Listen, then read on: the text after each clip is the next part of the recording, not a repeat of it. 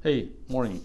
Uh, Alexander in uh, my video 28 where I was talking about microtasking asking me a number of questions but uh, the one question which actually deserves special attention he's asking about uh, communication between developers. He's saying how can I as a developer clarify the requirements of the task? Do you have some rules for answering comments? Let me decrypt the question. When the developer gets a task and in microtasking mode we only going to pay you for the results you deliver. So if there is no result then there will be no money. The developer very often may get a task which is not clear which doesn't have all the requirements properly documented. And and it may happen in many situations. It happens very often. So what the programmer has to do what are the rules of fetching those requirements, of making sure that they are clear and they are good enough for uh, making the implementation of the code. We have the rule, and the rule is pretty simple. If you didn't manage to clarify your requirements as a programmer, it's going to be your fault if you don't deliver the task, no matter what. So it's your responsibility to make sure that the task you're working on right now is fully, completely documented. I mean, requirements. That it's absolutely obvious what's going to be the criteria for accepting your results. If you, as a programmer, accepted the task and started to work with the task where something is not clear and you're not sure how your result will look like, it's your fault. When you're not paid, go blame yourself. So let me put it this way there is a line between you as a programmer and me as a project architect, as requirements provider, as product sponsor, as somebody who needs something to be done. When the task stays here on this side of the line, then it's my responsibility to make sure the task is perfectly explained. When the task is in your hands over that line, then it's your responsibility to make sure that the task is completed. You have to be as demanding and as stubborn as possible when accepting those tasks. When the task is trying to jump over the line, when I'm trying to push that task onto your shoulders. You have to take care of your rights. You have to protect yourself against tasks which are not properly documented, which don't have enough requirements to be implemented easily by yourself. But when I actually finally manage to push that task to you, to cross that line, now it's in your hands. Now blame yourself for not delivering the result. And it happens to me very often, especially with young programmers, junior programmers who join our projects. They so eager to jump into the task, they so full of enthusiasm initially that they just start working on whatever it is, no matter how the task is specified. They just go deeper, spend their time, one hour, two hours, no matter what the budget is, and then they come back to me with something which is not what I expected. And I tell them that this is not what I wanted you to create, you had to do something else. And they say, uh, but this is how I understood you. This is what I got from your requirements. And I say, okay, it's your fault. You should have asked me, you should have clarified my requirements, you should not have started working with it if something was not clear. Now, go blame yourself. And they get offended by that attitude. They say that I abuse their time, that I don't manage them correctly, that I want them to work for free, and some of them go away. It happens with weak programmers, with I'm not saying stupid programmers, but people who are not used to that philosophy, to this mindset. And the principle is simple requirements which we have in the project are digital artifacts, as well as the Java code you write. We have Java code, we have unit tests, we have some documentation, and we have requirements. We have some text which explains what needs to be done. And when you as a programmer start working on something which doesn't have enough requirements documented, it is your responsibility to indicate this information gap and let me know about that as a manager, as an architect, as a as a task provider for you.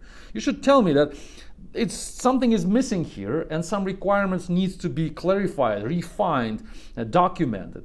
And then I as a good manager should look into it and say, That's great, thanks for that information, let me work on that. And then I find somebody else who will work on that for me, who will fill that gap. And then I come back to you and say, How about now? Take a look at the task now. Can you accept it now? Will you work on that now? You take a look again and say, Yeah, maybe, but here's another gap to fill. And then I again go back to somebody else and ask that requirements provider or maybe another programmer to fill that gap.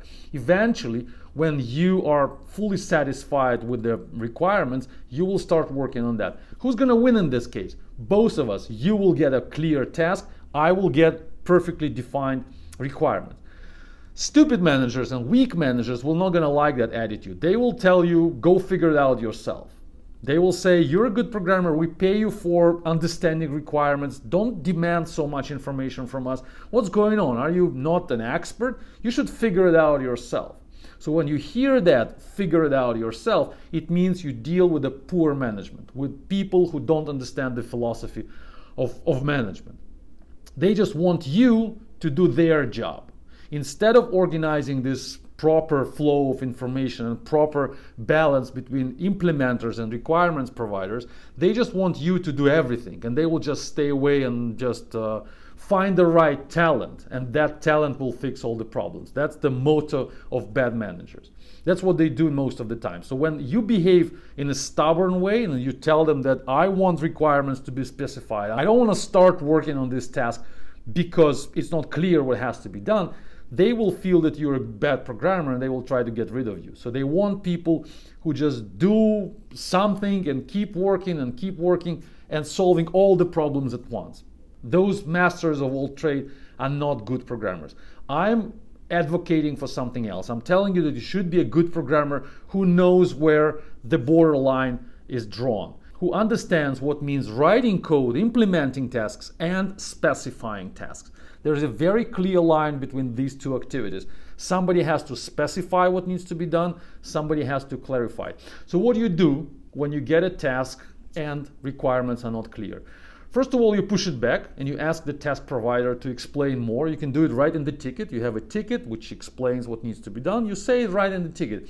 I don't understand what you're trying to say. Give me more information, blah, blah, blah. Keep talking, keep asking questions, but don't start working. In that case, the author of the task will understand that something is going wrong because the programmer doesn't want to start, and then it's going to be his problem or her problem. And he also has a manager, he also has some business objectives, and he will be in a shaky position because programmers don't want to work with the tasks he specified. And the more you push those people back, the, be- the better they become in their specifications, the better they will work on their task descriptions, the more information they will put there, the more disciplined their uh, text will look. That's first approach. And the second, if you already started working on the task, maybe it was clear in the beginning what needs to be done, and then you eventually realize that something is not clear around the task, that you don't understand the code, maybe something else may happen. So the, the clearness disappears, and all of a sudden you realize that you cannot continue because you missed the requirements, you missed some information. What do you do? You create new tickets, you create new bugs, you report that problems, you tell your managers that um, something is wrong and I cannot continue. I cannot continue my task because I'm missing something. And that's a good behavior. That's how a, a good programmer should behave, a professional one. Don't try to solve all the problems around you. That's wrong.